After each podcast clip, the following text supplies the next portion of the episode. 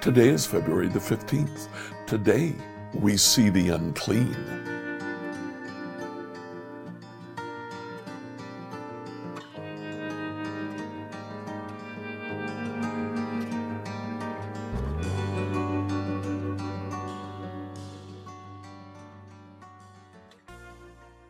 Today, as you read through the Bible in a year, I'd like you to read Leviticus chapters 10 through 12.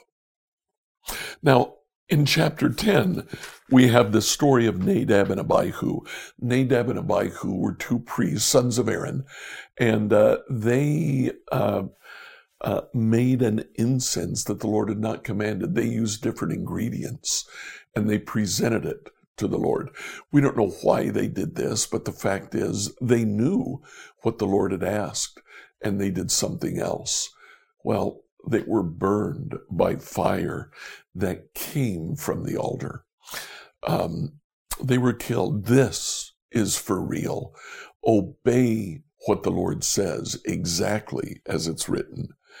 Chapter 11 tells us about the unclean animals that would make an Israelite unclean. Even touching them would make them unclean.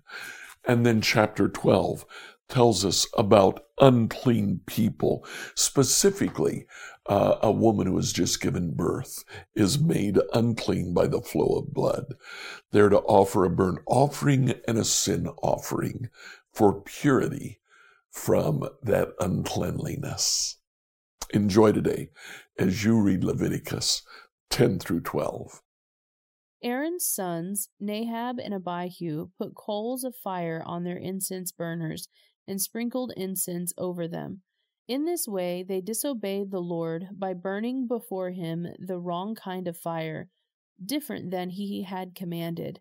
So fire blazed forth from the Lord's presence and burned them up, and they died there before the Lord. Then Moses said to Aaron, This is what the Lord meant when he said, I will display my holiness through those who come near me. I will display my glory before all the people. And Aaron was silent. Then Moses called for Mishael and Elzaphan, Aaron's cousins, the sons of Aaron's uncle Uzziel.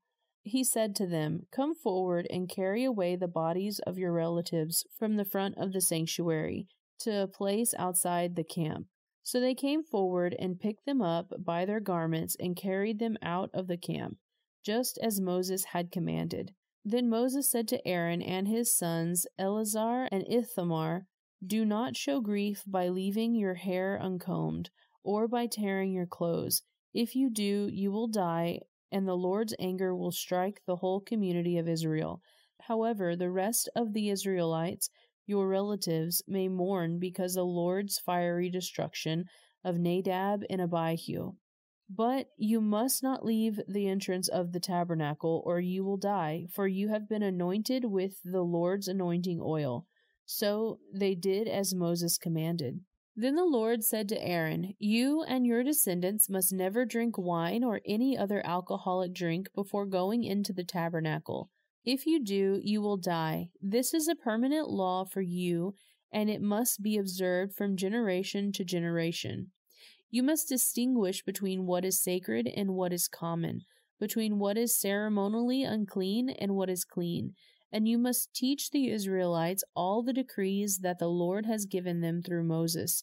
Then Moses said to Aaron and his remaining sons, Eleazar and Ithamar, Take what is left of the grain offering after a portion has been presented as a special gift to the Lord, and eat it beside the altar. Make sure it contains no yeast, for it is most holy. You must eat it in a sacred place, for it has been given to you and your descendants as your portion of the special gifts presented to the Lord. These are the commands I have been given. But the breast and the thigh that were lifted up as a special offering may be eaten in any place that is ceremonially clean. These parts have been given to you and your descendants as your portion of the peace offerings presented by the people of Israel. You must lift up the thigh and the breast as a special offering to the Lord, along with the fat and the special gifts. These parts will belong to you and your descendants as your permanent right, just as the Lord has commanded. Moses then asked them what had happened to the goat of the sin offering. When he discovered it had been burned up, he became very angry with Eleazar and Ithamar, Aaron's remaining sons. Why didn't you eat the sin offering in the sacred area? he demanded. It is a holy offering. The Lord has given it to you to remove the guilt of the community and purify the people, making them right with the Lord. Since the animal's blood was not brought into the holy place, you should have eaten the meat in the sacred area as I ordered you. Then Aaron answered Moses, Today my sons presented both their sin offering and their burnt offering to the Lord, and yet this tragedy has happened to me. If I had eaten the people's sin offering on such a tragic day as this, would the Lord have been pleased? And when Moses heard this, he was satisfied. Then the Lord said to Moses and Aaron, Give the following instructions to the people of Israel. Of all the land animals, these are the ones you may use for food. You may eat any animal that has completely split hooves and chews the cud. You may not, however, eat the following animals that have split hooves or that chew the cud, but not both. The camel chews the cud but does not have split hooves, so it is ceremonially unclean for you. The hyrax chews the cud but does not have split hooves, so it is unclean. The hare chews the cud, but does not have split hooves, so it is unclean. The pig has evenly split hooves, but does not chew the cud, so it is unclean. You may not eat the meat of these animals or even touch their carcasses. They are ceremonially unclean for you. Of all the marine animals, these are the ones you may use for food. You may eat anything from the water if it has both fins and scales whether taken from salt water or from streams. But you must never eat animals from the sea or from rivers that do not have both fins and scales. They are detestable to you. This applies both to the little creatures that live in the shallow water and all the creatures that live in deep water. They will always be detestable to you. You must never eat their meat or even touch their dead bodies. Any marine animal that does not have both fins and scales is detestable to you. These are the birds that are detestable to you. You must never eat them the griffin vulture, the bearded vulture, the black vulture, the kite, falcons of all kinds, ravens of all kinds, the eagle owl, the short eared owl, the seagull, hawks of all kinds, the little owl, the cormorant, the great owl, the barn owl, the desert owl, the Egyptian vulture, the stork, herons of all kinds, the hoopoe, and the bat. You must not eat winged insects that walk along the ground.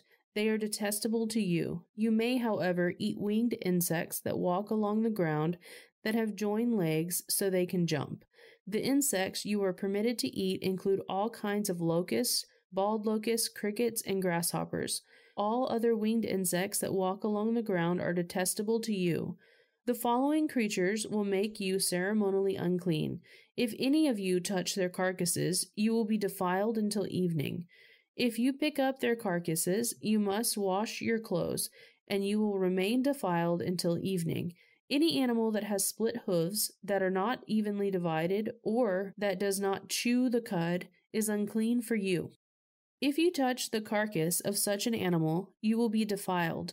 Of the animals that walk on all fours, those that have paws are unclean. If you touch the carcass of such an animal, you will be defiled until evening.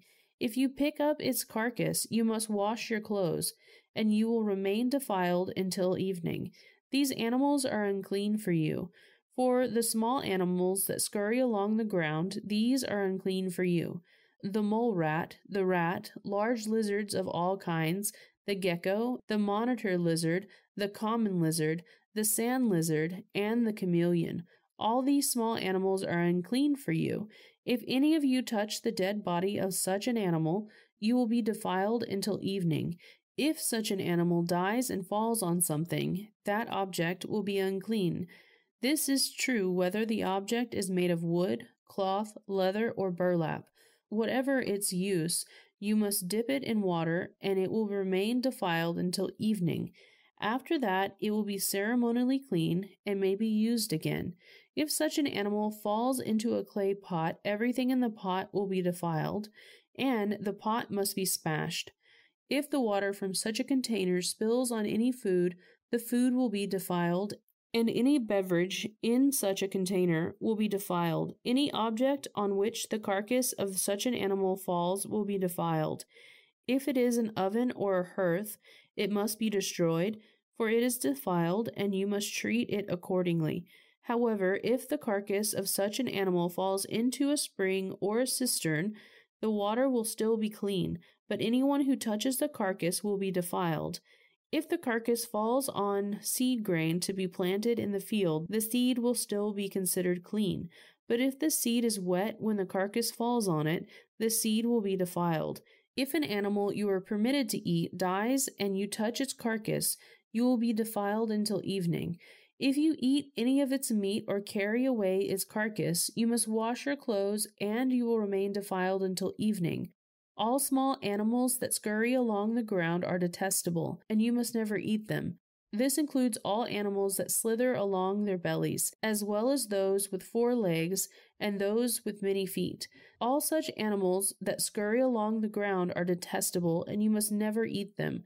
Do not defile yourselves by touching them. You must not make yourselves ceremonially unclean because of them. For I am the Lord your God. You must consecrate yourselves to be holy, because I am holy.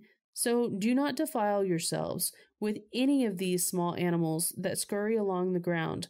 For I, the Lord, am the one who brought you up from the land of Egypt, that I might be your God. Therefore, you must be holy because I am holy. These are the instructions regarding land animals, birds, marine creatures, and animals that scurry along the ground. By these instructions, you will know what is unclean and clean, and which animals may be eaten and which may not be eaten. The Lord said to Moses, Give the following instructions to the people of Israel. If a woman becomes pregnant and gives birth to a son, she will be ceremonially unclean for seven days, just as she is unclean during her menstrual period. On the eighth day, the boy's foreskin must be circumcised. After waiting 33 days, she will be purified from the bleeding of childbirth. During this time of purification, she must not touch anything that is set apart as holy and she must not enter the sanctuary until her time of purification is over. If a woman gives birth to a daughter, she will be ceremonially unclean for two weeks, just as she is unclean during her menstrual period. After waiting 66 days, she will be purified from the bleeding of childbirth.